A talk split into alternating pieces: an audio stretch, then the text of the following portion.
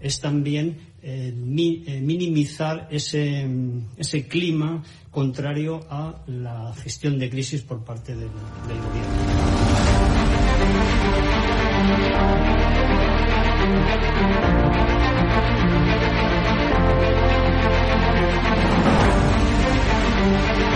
van a garantizar,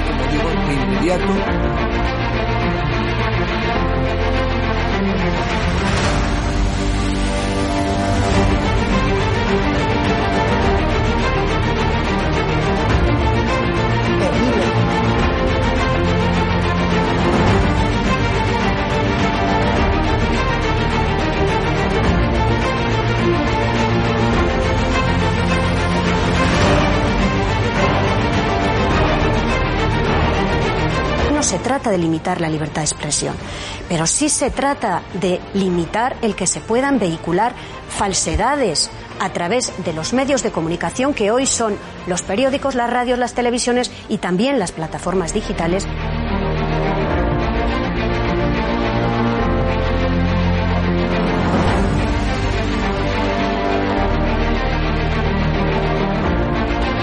Cuando los comunistas han tenido éxito en momentos de excepcionalidad, momentos de crisis.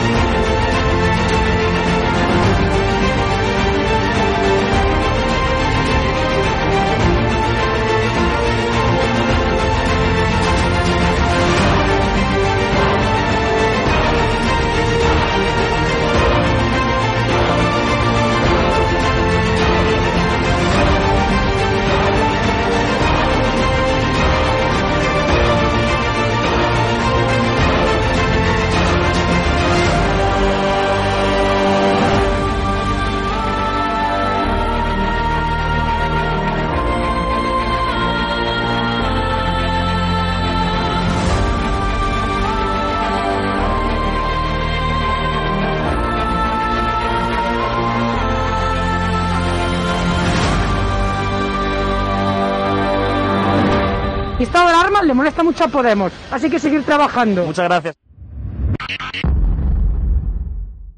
Es muy preocupante que el asalto al Poder Judicial que pretende el PSOE y Unidas Podemos, que están tratando de presionar al PP, que al final supongo que pactará la renovación del Consejo tres veces, General. Pero por una razón o por otra se ha estropeado. Claro. Pero ese pacto estaba más que hecho. Pero fíjese que ahí Pablo Iglesias calca una de las recetas del régimen chavista, control del Poder Judicial, para que usted cuando le demanden presionen a la fiscalía, que ya la controlan con Lola Delgado, presionen a los jueces y a usted no paren de condenarle, pues lo que le pasó el otro día al pobre Alfonso Rojo.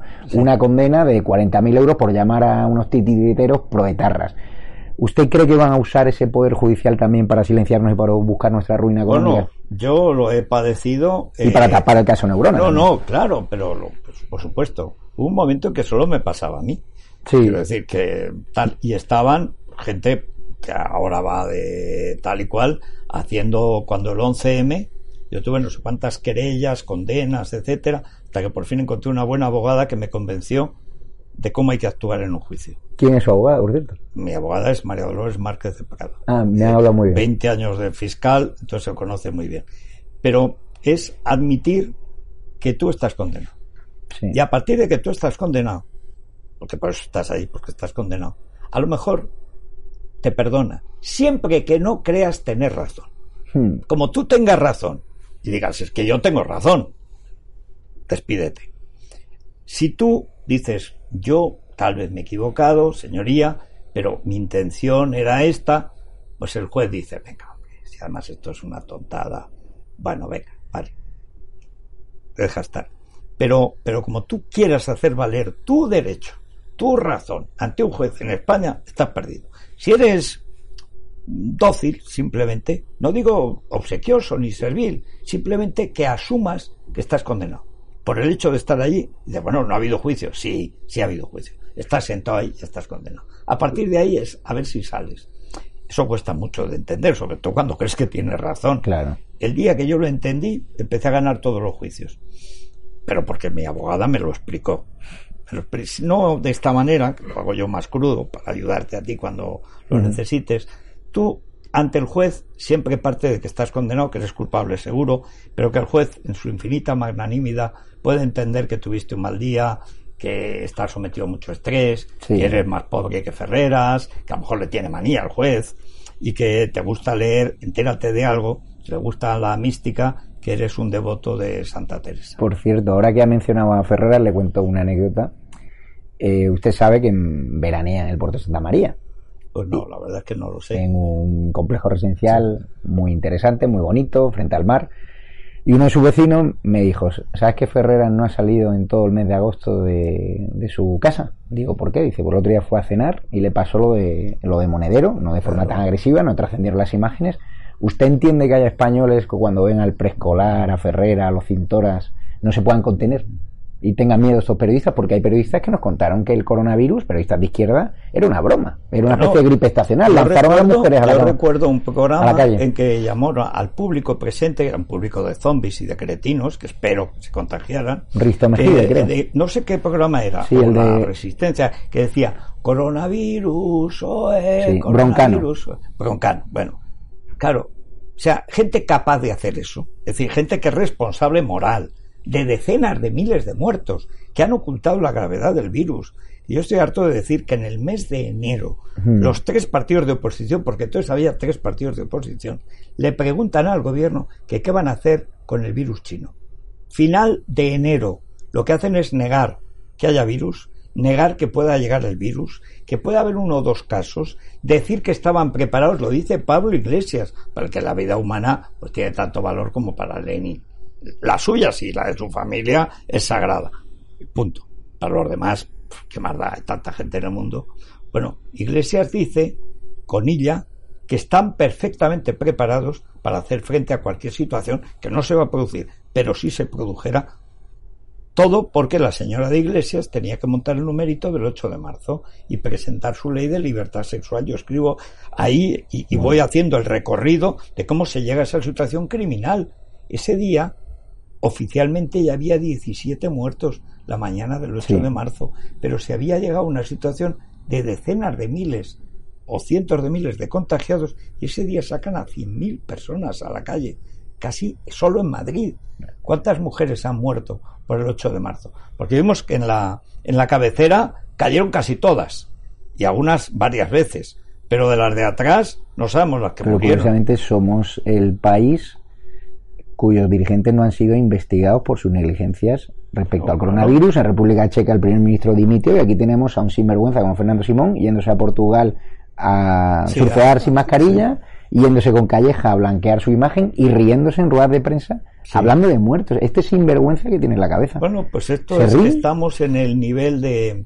eh, no sé si has visto el vídeo de la payasa Filomena, Argentina. No, no lo he visto. El futuro del comunismo es ante todo, además, nos anegan en cursilería.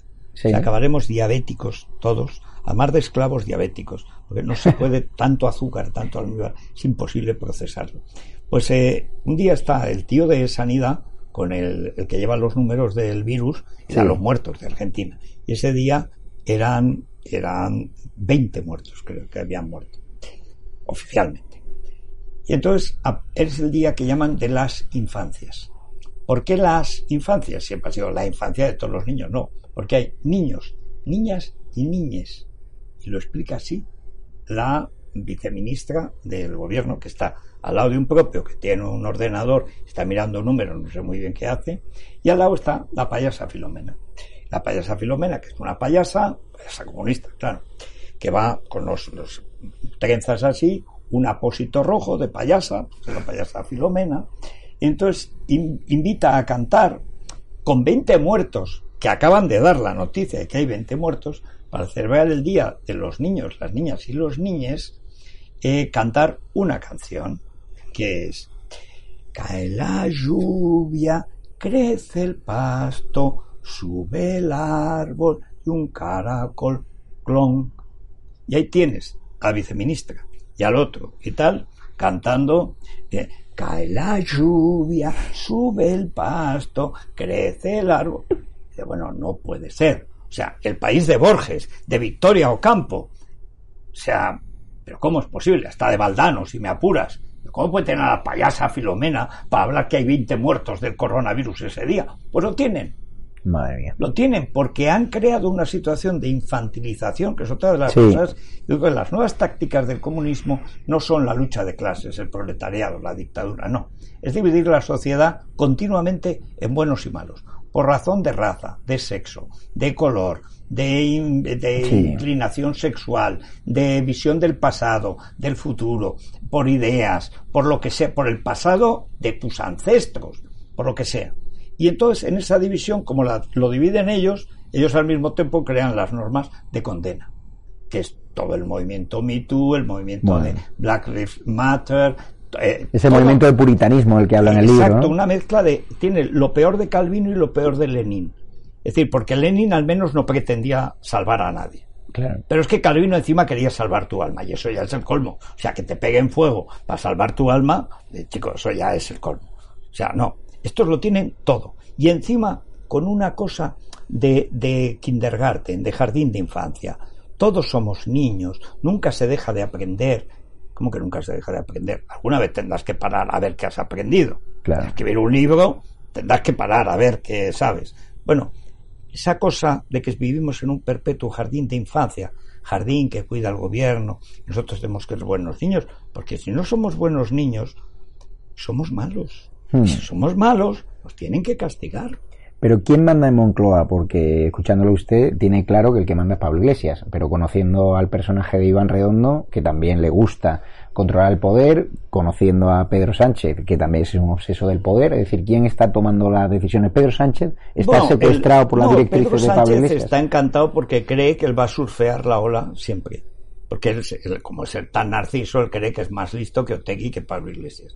Nunca un socialista va a ser más listo que un comunista. Nunca. Porque un comunista tiene un plan que excluye al socialista. En cambio, el socialista tiene un plan que incluye al comunista. Luego ya sales perdiendo. Si el otro no te necesita a ti, tú lo necesitas a él, estás en situación de debilidad. Pero el elemento de redondo, lo que cuento hoy aquí, es que en las elecciones que llevan a este maldito gobierno, eh, hay tres derrotados. Sánchez, Iglesias y Redondo. Sí, Porque Iván Redondo es el que convence, no convence, el otro lo quería creer a Sánchez de que convoque elecciones en lugar de formar un gobierno con un par de ministros de Podemos, como lo tenía facilísimo seis meses antes, porque en las nuevas elecciones Hmm. se van a 150 diputados y aunque sea con Podemos, porque lo que no quieren es tenerlos en la calle, enredando. Sí. Quieren tenerlos en el gobierno con un poquito de alpiste y tal. Pero claro, salen unos resultados malísimos para Podemos, como esperaban, malísimos para el PSOE, que no esperaban, y claro, las, las viejas del PSOE, que son la Montero y la Calvo, el culpable es Iván, porque claro, lo que ellas quieren es que el partido tenga algún poder sobre el presidente. claro. Y claro, que no lo tenga Iván. Y entonces Iván, en media hora, forma el gobierno Sí, llama a Pablo Iglesias, estás, estás como yo, pero peor. como si fuese un dice- lo hizo. Vamos a ver, no, es de salvación, son Sí. Y entonces, claro, en, en nada, en en 10 minutos, en pocas horas está hecho el Sí. gobierno. Y, y además lo redactan, pues, analfabetos funcionales. Pero es igual. Luego Iván le echa una revisión, y supongo que luego Bolaños le pasaría una revisión jurídica para que no hubiera algún crimen eh, metido entre líneas, ¿no? Lo hacen en un momento, es un pacto de náufragos. Y a partir de ahí, a nadar. Pero ¿con qué, ¿cuáles son sus... a, a qué se aferran? Pues se aferran a la ETA y a la Esquerra. Por eso hay dos alternativas. O, te, o pactas con la derecha, además con la pandemia y tal, o pactas con la izquierda separatista. Ya está toda la izquierda en el poder, pero no llega, no llega. Y vamos a ver referéndum de autodeterminación en Sin Cataluña País Vasco. duda. Lo tienes claro. Clarísimo, ligados a las elecciones. Ligados a las elecciones. Es decir, ellos van a hacer, porque la ETA no va a renunciar a eso, eh, van a hacer sus referendos. Dirán que son consultivos en Madrid, pero en Bilbao dirán que son ejecutivos. Pero Iván Redondo, que tú lo conoces como yo, siempre se ha presentado como defensor de las libertades, de la unidad nacional, ¿es ahora pero un títere, le está escuchando a alguien o se ha, se ha vendido al, al es mal? Que es, una, es, que está ligado a, a iglesias, más a iglesias que a Sánchez. Sí, él tiene una conexión emocional con Pablo. Claro, siempre estuvo la tuerca. Es mucho más fácil que un tío que vende humo se entienda con un comunista. Porque vende humo también, además con la violencia. Y luego porque es- el prestigio del terror, lo que decíamos de los periodistas. Iván Redondo no deja de ser un periodista, digamos, que vende publicidad. Sí. Y, y tiene el sentido periodístico y también la admiración ante el crimen. Claro, el comunismo es el maya- la mayor empresa de crimen organizado de la historia de la humanidad. 120 millones de muertos. O sea, quieras que no, un tío que en, mil no- en 2020 se declara comunista tiene que tener unas tragaderas o tenerlos bien puestos. Y eso le produce una gran admiración. Iván, Iván en su interior, pues es un liberal, pero por supuesto sirve al comunismo al que admira y del que depende. Porque ahora depende todo el gobierno más del trío ETA, Podemos, Esquerra, depende más el gobierno de ellos que ellos del gobierno. Mm, Ahora ya Sánchez ya no puede hacer ningún movimiento, ya no puede disolver. Claro. Ahora con los presupuestos, ahora ya no puede disolver. Ahora se ha demostrado que es esclavo de sus, de sus alianzas. Podía haberlo hecho antes, podía haber hecho un gobierno solo con Podemos, pero ahora, ahora ya no puede. Hablemos de, de Vox. Usted siempre, últimamente, está valorando mucho más positivamente a Santiago Bascal, que dice Bueno, que... siempre lo conozco de toda la vida, además. Y mira, este es el premio de NAES. Eso Curioso. me lo dio cuando Santi no había fundado Vox, el premio de NAES que me lo dio él. Ve a Vox con capacidad, usted que tiene una audiencia clara de derechas, que sale por la calle, que escucha mucho, ¿ve posibilidades de que Vox sorpase al Partido Popular? Yo sí, lo que no veo es que Vox tenga claro cómo convertirse en alternativa de gobierno. Claro. Es decir, yo creo que Abascal tiene fácil ser jefe de la oposición intransitiva, Mm, porque el PP lo está haciendo tan mal que sería hasta normal que, por ejemplo, en Cataluña el Vox sacara tanto como el PP, incluso a lo mejor sacara más o un poco menos, que sería un desastre para el PP. O sea, que Vox sin estructura tenga tantos votos como el PP en Cataluña, pues hijo mío, imagínate en Madrid o en Valencia. Hmm. Ya no digo en Murcia, que ya ganaron una vez, o sea, nada. Pero lo que yo no veo todavía es que Vox se haya concienciado de que no puede esperar como el PP a otras elecciones. De que la tarea de Vox es convertirse en una alternativa al régimen. Hmm. Es decir, una defensa del régimen constitucional y una alternativa al régimen en marcha. Y que no estamos en la batalla del Ebro, estamos en el Alcázar de Toledo. Es decir, la situación ahora, y por eso fue tan penoso el rifirrafe de, de este Sánchez de Vox que no conozco, y Ana Belén Vázquez y tal. Eh, O sea, ¿por qué? ¿Pero cómo es eso? El mismo día en que se aprueban los Sí. presupuestos, que se felicitan los comunistas de la nueva era, que se abrazan con los etarras, y vosotros estáis peleándoos, imbéciles.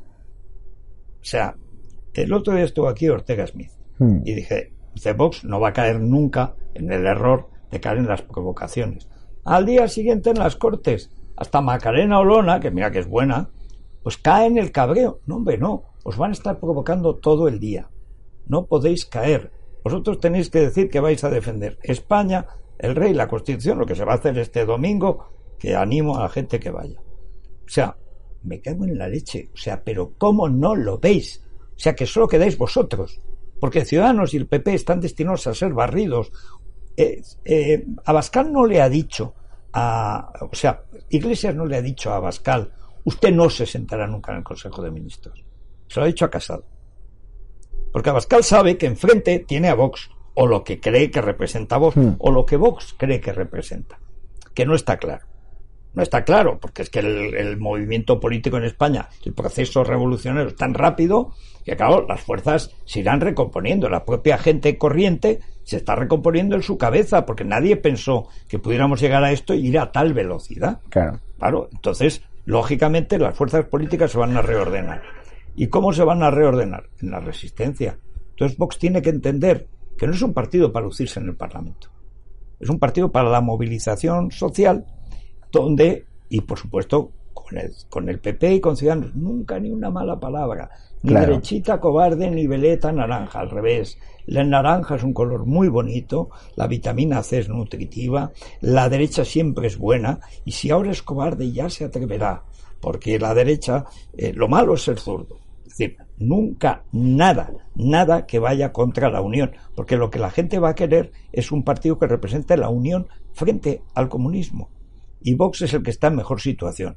Pero me parece que todavía no lo ve con claridad.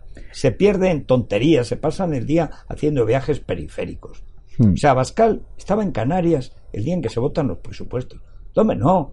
Ese día tiene que estar en las Cortes y denunciando en la puerta, en una rueda de prensa, en un discurso breve, bien estructurado, que España ha empezado un proceso revolucionario y que Vox lo va a parar. Hmm. Déjate de mirar que hay 300 ilegales, pero eso ya lo contamos los medios. Bueno, los que lo contáis, lo contamos, pocos, pero eso de eso se sabe. Tú estate en la alternativa.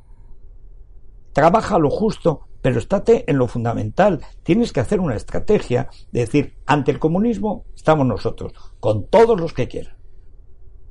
Nunca en contra.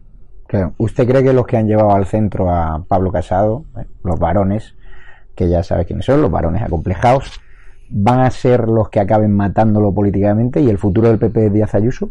No, yo creo que no, porque el PP está demostrando una capacidad de corrupción interna. O sea, eh, ha, ha salido el rajoyismo, al final Sí. ha salido el rajoyismo. Y un tío como Teodoro, eh, pues resulta que lo obedece Moreno Bonilla y lo obedece Díaz Ayuso. Porque los partidos políticos en España son piramidales, nadie quiere líos. En Murcia, eh, pues en Murcia ha mandado un propio. En Madrid, Díaz Ayuso quiere presidir el PSOE de, el PP de Madrid y mientras no tenga el control del partido, no quiere líos con el partido. Porque se lo querían quitar, a lo mejor Sí. no se lo dan, etcétera. En, en Andalucía, donde los han despreciado dos años, dos años. ¿no? La primera vez que cita a Moreno Bonilla como modelo de gestión fue hace una semana casado. ¿Y estos dos años? El mérito que ha tenido el PP en Andalucía, porque Ciudadanos no ha hecho nada. Pero Vox ha apoyado. Pero el mérito del PP de haber creado una junta capaz de hacer en un año tres presupuestos, como ha hecho Juan Bravo, más presupuestos bien hechos, Y levantar alfombra. y levantar todo y, y sobre todo empezar a mover a Andalucía. Claro, es que la pandemia le dio justo cuando estaba despegando Andalucía, estaba creando más empleo que Madrid, Sí. porque es lo que tienen que hacer. Nunca jamás lo ha exhibido Casado como modelo de gestión. Pero es que Madrid tampoco. Dice, vamos a ver, pero ¿cómo va a ser tu modelo de gestión Cristóbal Montoro, que subió más los impuestos de lo que pedía Izquierda Unida? O sea, tu modelo de gestión será Moreno Bonilla en Andalucía y Díaz Ayuso en Madrid. Mm. Pues no, señor. Él sigue pensando en Mariano. ¿Por qué? Porque con Mariano heredó el poder sin hacer nada. Por la crisis económica, que eso ya no se va a producir. Que no va a haber elecciones limpias. Que no les cabe eso en la cabeza, ¿no? Pero, ¿quién está asesorando a Pablo? Porque yo a veces se lo he llegado a transmitir, es decir, que es importante en esta situación perder el miedo. Es cierto que Vox no tiene ningún tipo de miedo.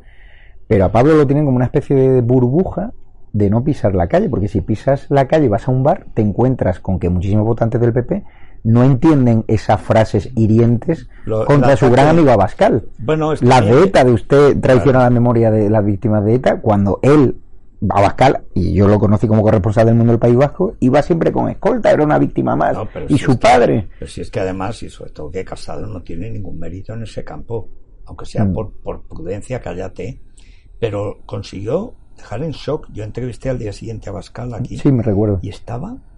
No se lo esperaba, Santi. No se lo esperaba. Eh, pero es que a mí me ha hablado Casado, no ya de mi amigo Santi, de mi hermano Santi. Entonces, cuando alguien demuestra esa, esa falta absoluta de empatía con las emociones del otro, eh, entonces es que es un mal bicho.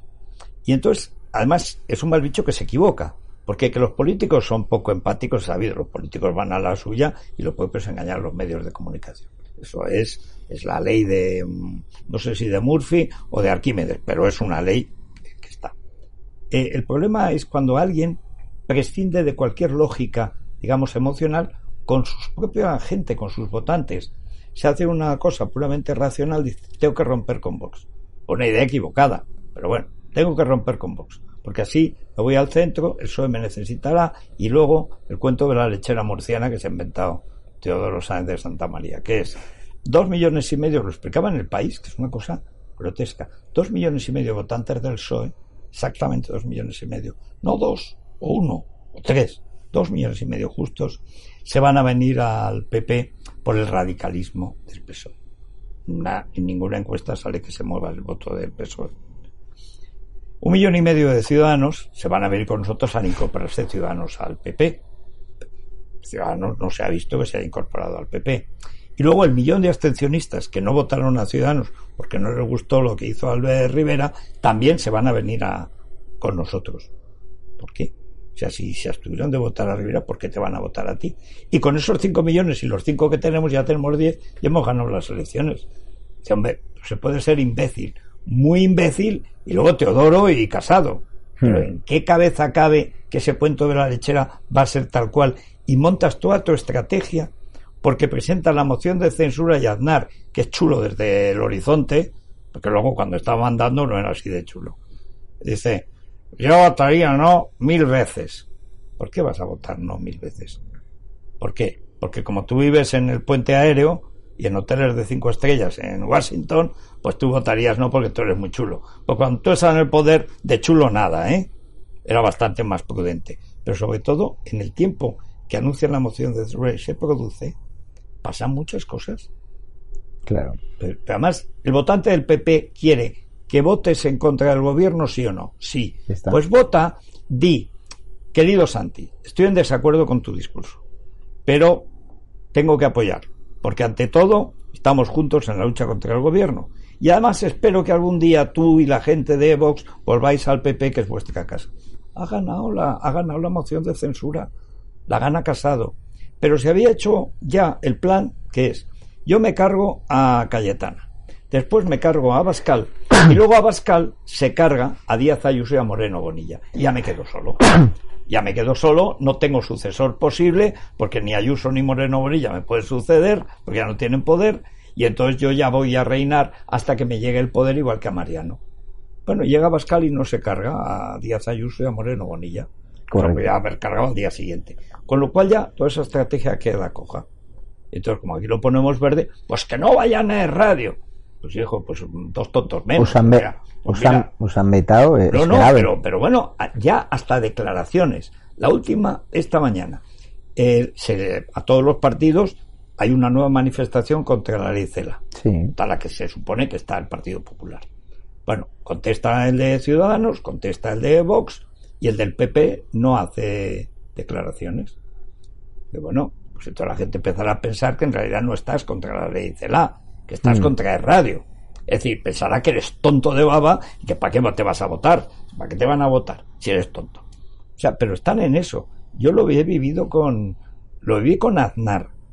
Con Aznar, yo presento mi libro con Aznar y contra Aznar. Yo he publicado un ensayo, Viaje al centro de la nada, cuando Aznar inventa la internacional centrista.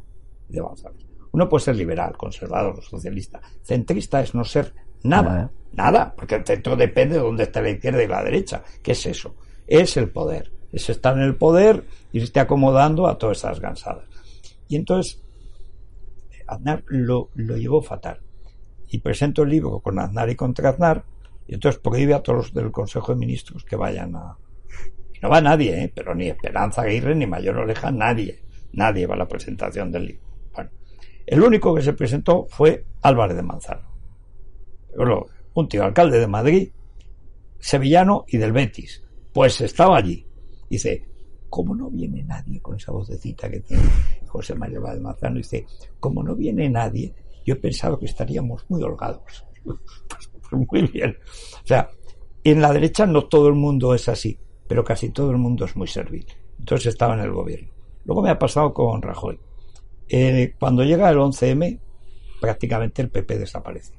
El PP se sostiene por la COPE, por, eh, por el mundo y por libertad digital. Eso es realmente el bloque. Eh, desde la COPE organizamos cinco manifestaciones de más de medio millón de personas contra todos los pactos de Zapatero con la ETA. Hmm. Cuando pierde las elecciones Rajoy, Entonces de pronto es cuando monta el Congreso de Valencia y dice, el que quiere irse al Partido Liberal, que se vaya al partido, el que quiere irse al Partido Conservador, que se vaya. Efectivamente, se fueron unos a Ciudadanos y otros a Vox. Y de 11 millones te quedaste en cinco y medio, por imbécil. Pero bueno. Y entonces rompe cualquier relación con la COPE, que era el mecanismo que había mantenido unido al PP con su base social. Sí. Lo que, por cierto, facilita la ruptura de la base social de la derecha. Pero es que luego contribuye para que me echen a mí de la COPE, Hmm. que tenía que haber ido un año antes, pero, pero bueno, por aquello de hay que resistir y todas esas cosas suicidas. bueno, pues es igual, me voy, me monto el chiringuito de radio y ahora tengo 70 emisoras para decir, casado, cada día te pareces más a Mariano. Lo cual no aboca en tu favor. Fíjese que COPE es un canteo.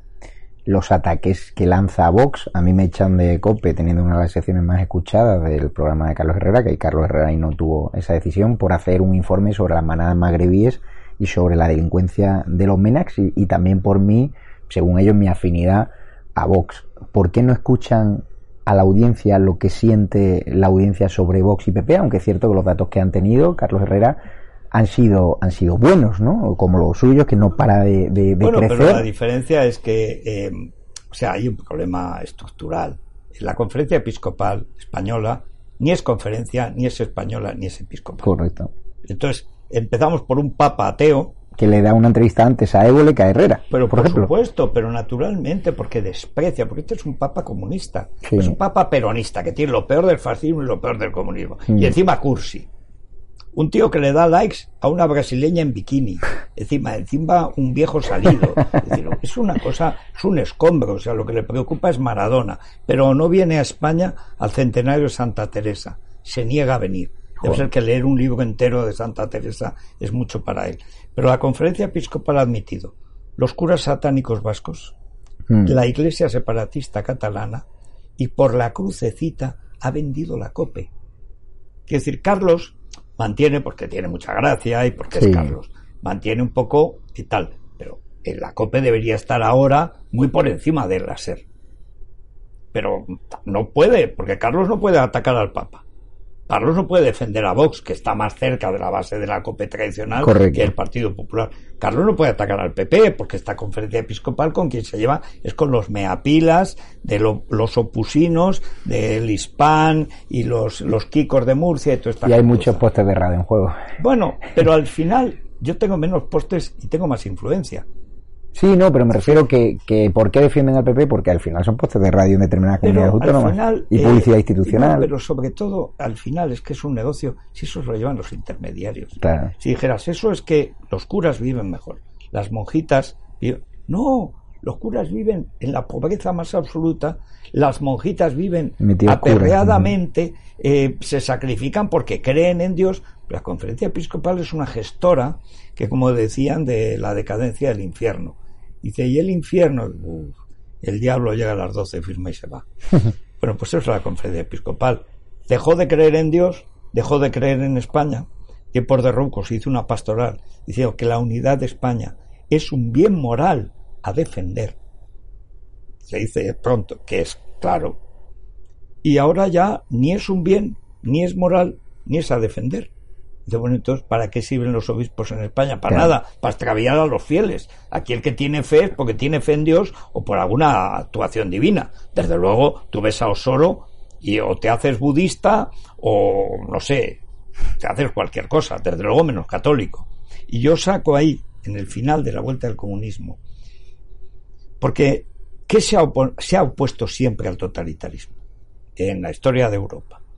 El catolicismo. Es decir, de las dictaduras que ha habido, hay dos que son absolutas, la de Lenin y la de Hitler. Dios es el Estado, la voluntad del partido, la voluntad del Führer, eh, y el catolicismo eso nunca lo ha aceptado. Sobre todo el catolicismo español, que es el trabajador de la escuela de Salamanca, el clásico. ¿Por qué? Porque si el hombre está hecho a- a imagen y semejanza de Dios, tiene una dignidad natural y no puede caer en la idolatría del Estado. Solo puede rezar a Dios. Pero el Estado no puede ser Dios Claro. ni el caudillo tampoco. Por eso Mussolini, siendo Mussolini, tiene ahí que pactar con el Vaticano, porque son católicos, los italianos, aunque viciosos, son católicos. Y por eso Salazar, lo cuento en la columna del mundo, en el Estado Novo, que es anterior a Franco, es el modelo real de Franco, el catolicismo es esencial, porque es esencial en la vida civil de Portugal. Hmm. Como él quiere un Estado corporativo, un poco a la antigua, no democrático, pues tiene que ir un Estado de, de valores católicos. Y Franco, al final, lo que es el Estado franquista, sobre todo en la primera parte, más que fascista, es un Estado como el portugués, es un Estado católico. Claro. Es un Estado eh, en que se vuelve a la recatolización de España. ¿Cómo se lo han pagado los obispos a, a Franco? Dejando que lo saquen de la fosa Sí. que es una de las cosas más vergonzosas. Nadie ha ayudado tanto a los católicos como Franco en la historia del catolicismo. Nadie. Pues así lo han tratado a puntapiés. Entonces yo cuento ahí que Ratzinger el año pasado es un texto que la Iglesia Católica en España, si existiera, debería haber difundido.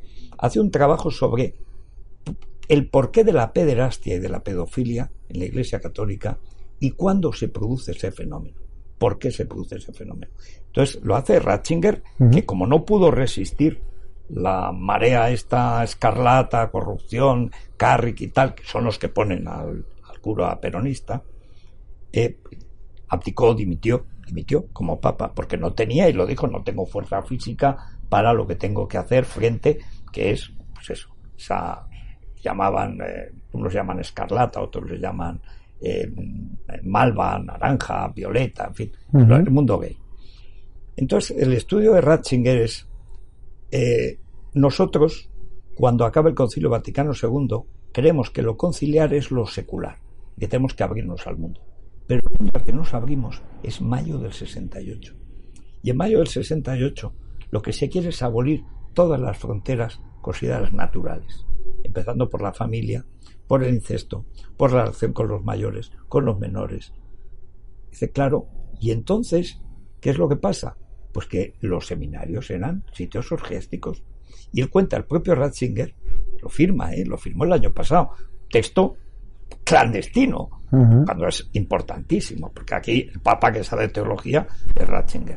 Dice, mis propios libros, y era el teólogo de Juan Pablo II, ahora santo, estaban prohibidos en los seminarios. Prohibidos, porque no ayudaban a la formación del sacerdote. O sea, ese nivel de descomposición llegó la Sí. Iglesia.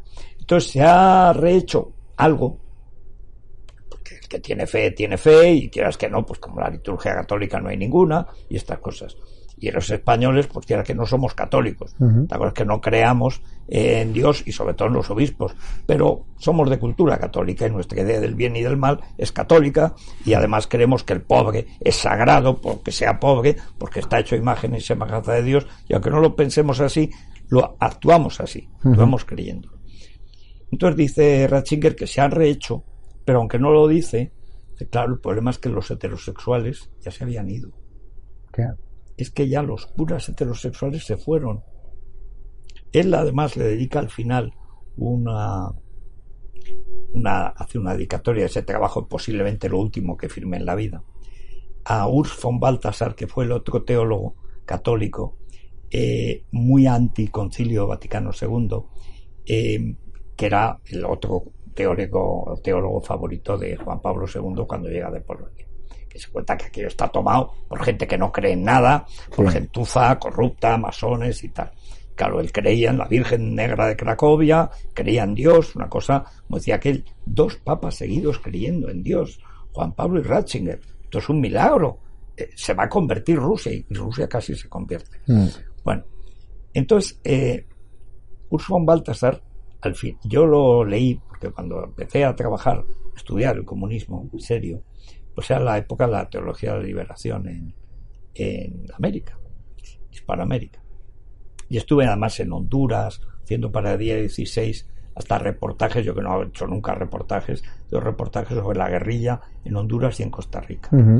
Y entonces estudié la teología, porque claro, la mitad de los esto eran, eran teóricos, eran curas y eran además eh, comunistas y teólogos y teóricos marxistas y tal y cual, cardenal, eh, escoto, al que llamaban nalga sagrada, imagínate por qué. Y, y entonces estudia a Urs von Balthasar y a Ratzinger. Y Urs von Balthasar acabó casándose con una monja.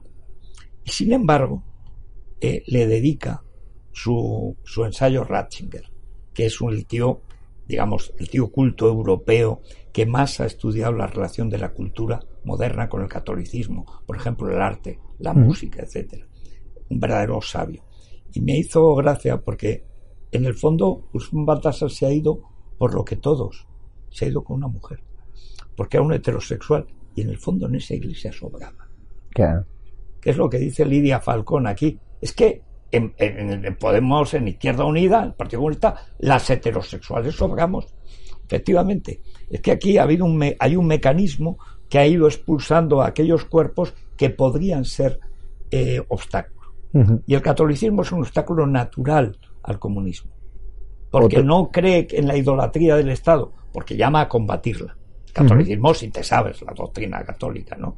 Y es una pena que en España, que incluso los que no crean, no creemos, pero sí somos católicos de cultura, Sí. eh, no tengamos, por ejemplo, ante la ley CELA, ante todas las leyes que están haciendo, una postura común, que para eso la conferencia episcopal en tiempos de Rouco era un faro, era una referencia. Sí. Yo estaba tranquilo en la COPE porque sabía que tenía a don Bernardo en las cuentas y detrás estaba Rouco.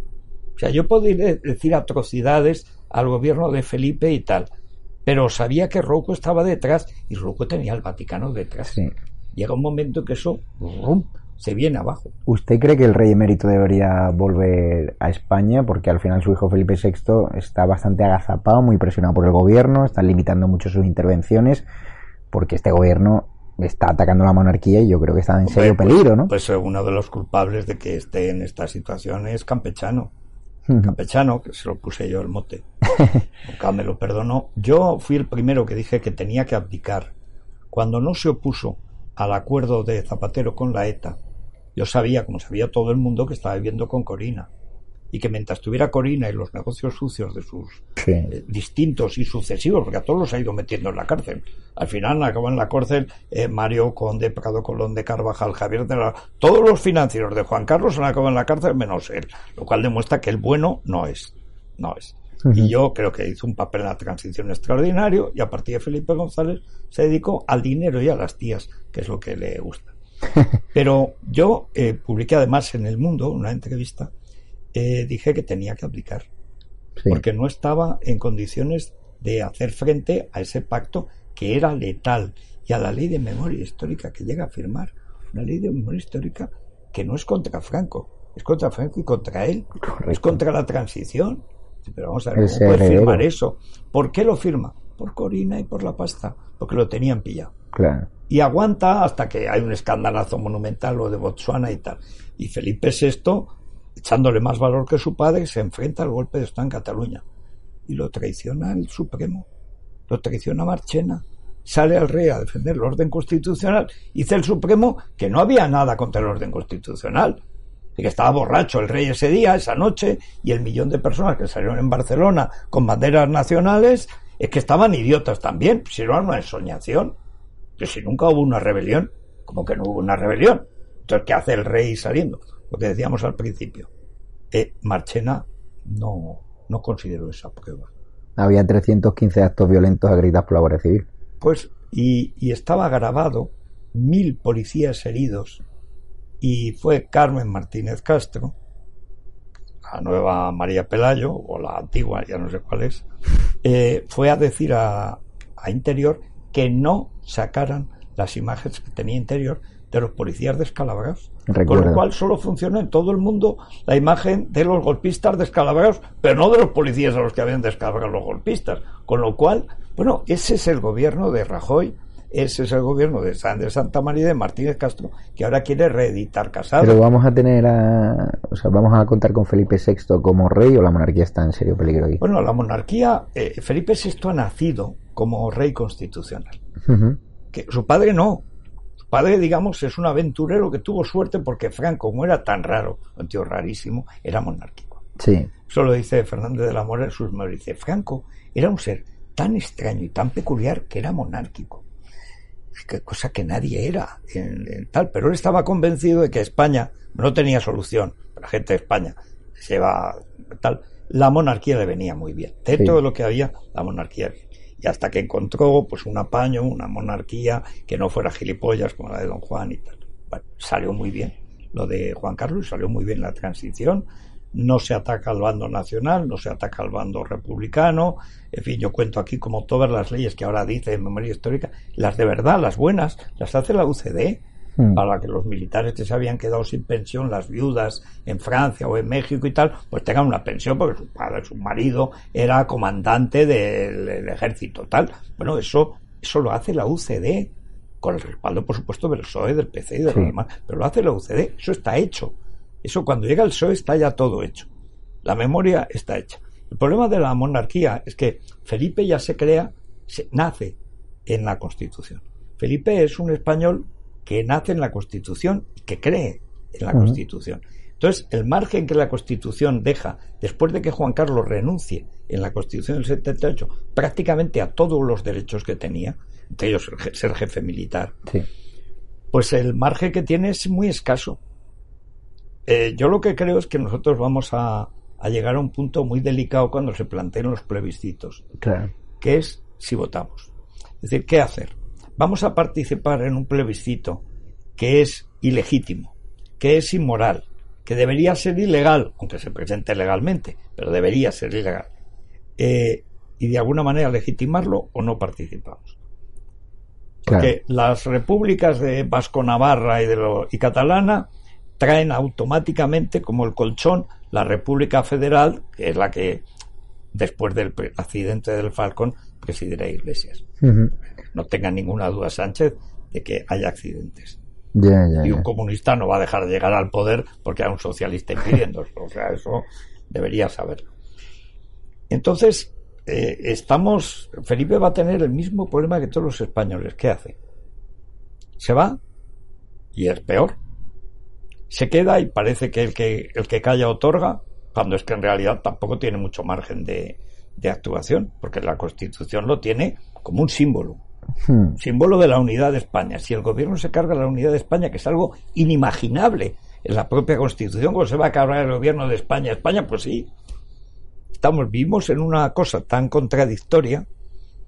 Yo creo que lo que hizo contra el golpe en Cataluña fue realmente heroico, más Sí. que mucho más que su padre en el 23F, que la mitad de la culpa era de él. Pero, pero se la jugó a medias. Este se la jugó del todo, porque estos no le perdonan Eso el discurso del, de, de- no se lo perdonarán nunca, porque ha demostrado que él creía en la institución, cosa que los jueces no han demostrado, mejor dicho, han demostrado que no creen. Eh, Estamos Bueno, en hoy los jueces han revocado el Supremo en los permisos Ah, a los no, golpistas tiene en teoría, trampa. ¿no? Tiene trampa. Tiene trampa. Acláreselo a la audiencia. Tiene trampa porque eh, seguramente eh, el día 15 Sí. van a cambiar para la ley de acompañamiento el delito de sedición. Ah. De manera que el día primero de enero ya el delito de sedición ni será delito, de pronto será mérito para probar unas oposiciones y entonces así el Supremo no tiene que meterse en nada. Hace que- como que lo ha revocado cuando al rebajar la pena del delito de sedición que siempre hay que aplicar en favor del reo, Correcto. lo va a sacar a la calle en enero. Así que el Supremo queda bien, hace como que, pero en realidad no hace nada porque lo hace el Consejo de Ministros este mes de diciembre. Pues buen, buen apunte. Para acabar, usted uno de mis referentes, conozco muy bien su trayectoria. Al final, yo he sido joven, eh, he montado mi medio de comunicación, me han echado de sitios, me han estigmatizado, me han señalado. ¿Qué consejo me daría para seguir con un canal como Estado de Alarma, que usted sabe lo que es montar un medio de cero, sin los apoyos de nadie, recibiendo ataques por todos lados, demandas judiciales por todos lados? Siempre le pido a referentes intelectuales y periodísticos como es usted para mí un consejo. Dicen que los consejos los sirven para el que los da. Yo lo único en el mundo de las redes sociales es que no hagas caso, no hagas demasiado caso, ni a los que están muy a favor, ni a los que están muy en contra. Es decir, no se puede prescindir, porque además yo- tú perteneces a una generación, yo no tengo ningún tipo de red social, pero no, afortunadamente no lo necesito, no lo he necesitado. Pero vengo de otra época, ¿no? Una época con todo el sector. Eh, yo creo que lo fundamental es tener moralmente claro lo que uno quiere hacer. Sí. Luego podrás hacer una cosa o la otra. Te podrás acomodar y si a cambio de un anuncio pues no, no puedes decir que el aceite de oliva ácido es malo para el estómago, pues chico, no lo digas. porque entre salvar España y que el, y el aceite arbequina, pues tampoco la, Mm. la cuestión tiene que estar claro. Ahora, eh, la situación es- está de tal manera que te van a obligar a ser bueno sin querer. Mm. Es decir, lo, lo malo de la situación en España es que no tienes más remedio. O que envilecerte o que hacerte casi un héroe. Es decir, estás obligado a- al combate o a la rendición. No hay término medio. Así que yo te veo como un joven con buen estado de salud eh, y además con medios nuevos, que eso es excelente.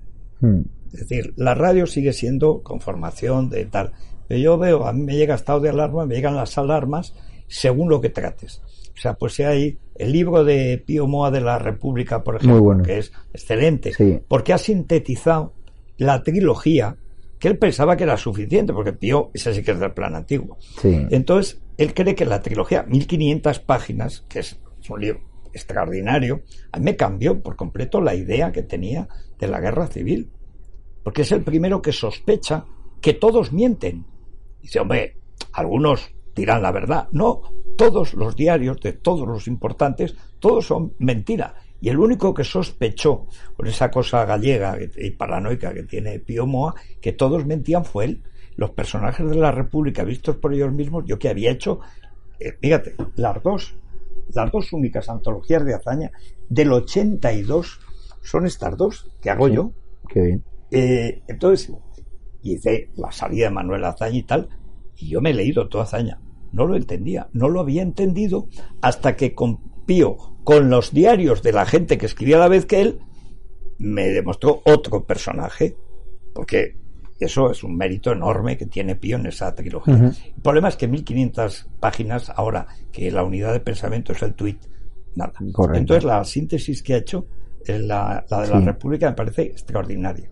Y hay otros dos libros que han salido también ahora, el del terror rojo de Esparza y luego el de las checas de la República de César. Alcalá, me parecen extraordinarios porque hay que sintetizar, hay que conseguir eh, que la gente que ya no lee libros largos, pero que quiere enterarse de las cosas, hacérselo fácil. Entonces, igual que las 1500 páginas de Pío se han quedado en 400, está perfecto. Sí. Eh, eh, César, César Alcalá, que había hecho estudios parciales, las checas de Barcelona y tal, pero ver que las checas son el Ministerio del Interior de la República, que es la verdad de la República, Correcto. son las checas. Entonces, esa idea global, o el terror rojo de, de Esparza y tal, yo creo que eso es en los libros que nuestra generación tiene la obligación de hacer. Yo tengo la obligación de hacer los libros del comunismo porque me lo sé. Y además he pasado tanto tiempo estudiándolo y escribiendo cosas que, bueno, lo que no voy a hacer, eh, bueno, ahora me dedicaré a escribir una novela porque dice mi mujer que ya no nos caben más muertos, que ya está bien. Pero, pero lo fundamental para los que estáis ahora empezando la batalla en solitario es que al final es muy grato saber que te vas a dormir a gusto con los que has hecho. A lo mejor dormirás mal porque al día siguiente tienes que hacer cosas, pero la, la- digamos la tranquilidad moral Sí. de saber que tú has hecho lo que has podido, que luego saldrá mejor o peor, pero que tú eres el bueno. Y la gente muy agradecida. La... Hombre, Si bueno, no, no, yo ya habría tirado la toalla. eso es otra cosa también muy curiosa, como los partidos les están fallando, la Mm. gente se agarra como un clavo ardiendo. Yo eso ya lo viví en la COPE, cuando Sí. el 11M, que era una cosa abrumadora. Y ahora lo estamos viviendo igual. O sea, no creas tú, este libro todavía es más actual, pero la memoria del comunismo, que haya vendido 35 ediciones, eh, tal, tocho de 890 páginas, chicos, es porque también la gente agradece el esfuerzo y se entera de cosas. Porque no había ninguna historia del comunismo Es increíble. escrita en España. No había ninguna, ni buena ni mala. No había ninguna. Porque, bueno, pues esa es la obligación que tenemos. Tú eres un buen periodista. Has conseguido hacer un medio. Que encima ha caído bien. Porque a veces haces un buen medio Sí. y no sale. Por lo que sea, no sale. Ha salido. Pues sigue. Sí, sí. Sigue. Y no vamos- corras demasiados riesgos. Con móviles vamos y tres semanas antes de que la gente de los grandes medios fuese en Arguineguín, nosotros ya estábamos allí y con un, un cariño al pueblo canario vamos a Extremadura, la gente se vuelca, vamos a Cataluña, la gente se vuelca y la verdad que estoy bastante agradecido, pero siempre le he tenido como un referente moral e intelectual y, y periodístico y siempre he visto esos paralelismos de cuando estás solo en la batalla, de cuando te atacan por todos lados Pero y que te sabes- levantas por la mañana y dices, estoy haciendo lo correcto, pero estamos mi- solos. Yo veo a mi nieta y digo, cuando seas mayor sabrás que tu abuelo estuvo muy bien en aquella Sí. batalla. Es verdad, es verdad. Pues eso, Pues- ¿qué te queda? Pues eso. Don Federico, para los espectadores de estado de alarma, si puede hacer una dedicatoria, que vamos a sortear además el libro, que por cierto, su libro lo pueden comprar también en Amazon. Vamos a poner el enlace directo en el chat para que directamente compren este libro, que es una maravilla, La vuelta del comunismo. De verdad, y sobre todo a la gente joven, si no sabe lo que tenemos en España, un régimen comunista, léanse ese libro que van a pensarse su próximo voto mm, dos veces.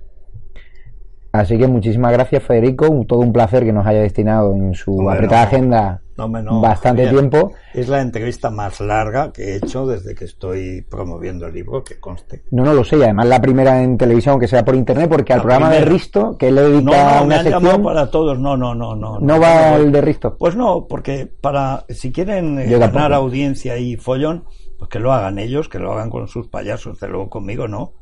Yo ya solo hablo para la gente que, que sabe escuchar. Para el que quiere ver eh, las corralas de tal, pues para eso veo el Sálvame de Luxe cuando Claro. no hablan de política.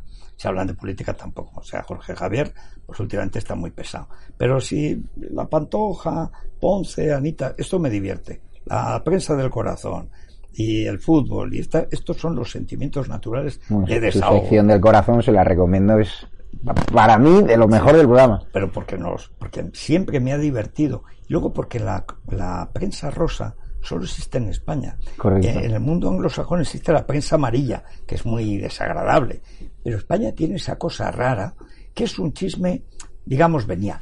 Es Sí. pecado pero venial y perdonable y además te da lugar a una vida social entretenida. Y si hablas de Ponce y Anita Soria pues no tienes que hablar de Anita Lastra y de, o de Adriana Lastra o Lastre o como se llame que es un horror. Es decir en el fondo es una manera de sobrevivir no igual que los chistes en los regímenes comunistas Sí, sí. hay un chiste, por cierto, despedirnos, que contaban en, en Bucarest, que lleva fama de ser la ciudad más fría de todo el bloque comunista, lleva fama. Y es que están en, en una Nochebuena y está una familia que se ha reunido, están todos ahí fumando y tal y cual. Y entonces hay un señor, como está, que no se ven, los niños empiezan a toser, abre la ventana. Y entonces el abuelo mayor le dice, Cierra la ventana, hombre. Es que no te da pena la gente que va por la calle. Pues eso era el comunismo real y se defendían así. Pues fíjense, don Federico Jiménez Santos, muchísimas gracias por haber estado con nosotros en Estado de Alarma. Ya sabes que Estado de Alarma es su casa. Y apoyen, igual que apoyáis a Estado de Alarma, Libertad Digital y Es Radio, uno de los poquitos medios que quedan en la batalla real, la batalla honesta, la batalla cultural. Así que un fuerte abrazo Bueno, y estamos muchas en gracias. contacto.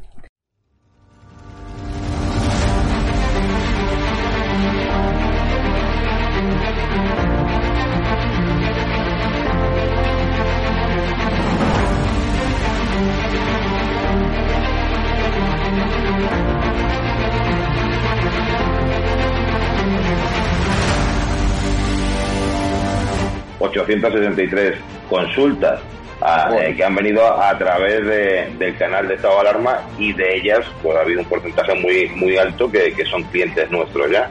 Yo la verdad que cuando hice, cuando di este paso de publicar, porque claro, yo no tengo ningún medio de comunicación como puedes tener tú, y mi forma de, de demostrar mi cabreo y mi indignación con este, mm, pues voy a intentar a ver si puedo, puedo, que yo no soy políticamente correcto. Has sentado cátedra, apoyas un proyecto por la libertad de expresión, has puesto una pancarta contra el gobierno, te va mejor que nunca a pesar de la pandemia. Don Félix Revuelta, presidente de Naturhaus, propietario también de la Unión Deportiva de Logroñés, dueño de este hotel maravilloso donde nos has alojado. Está mal que lo diga, pero desde que me hice un poco famoso por mis expresiones en contra de este gobierno social comunista, mi negocio ha ido para arriba.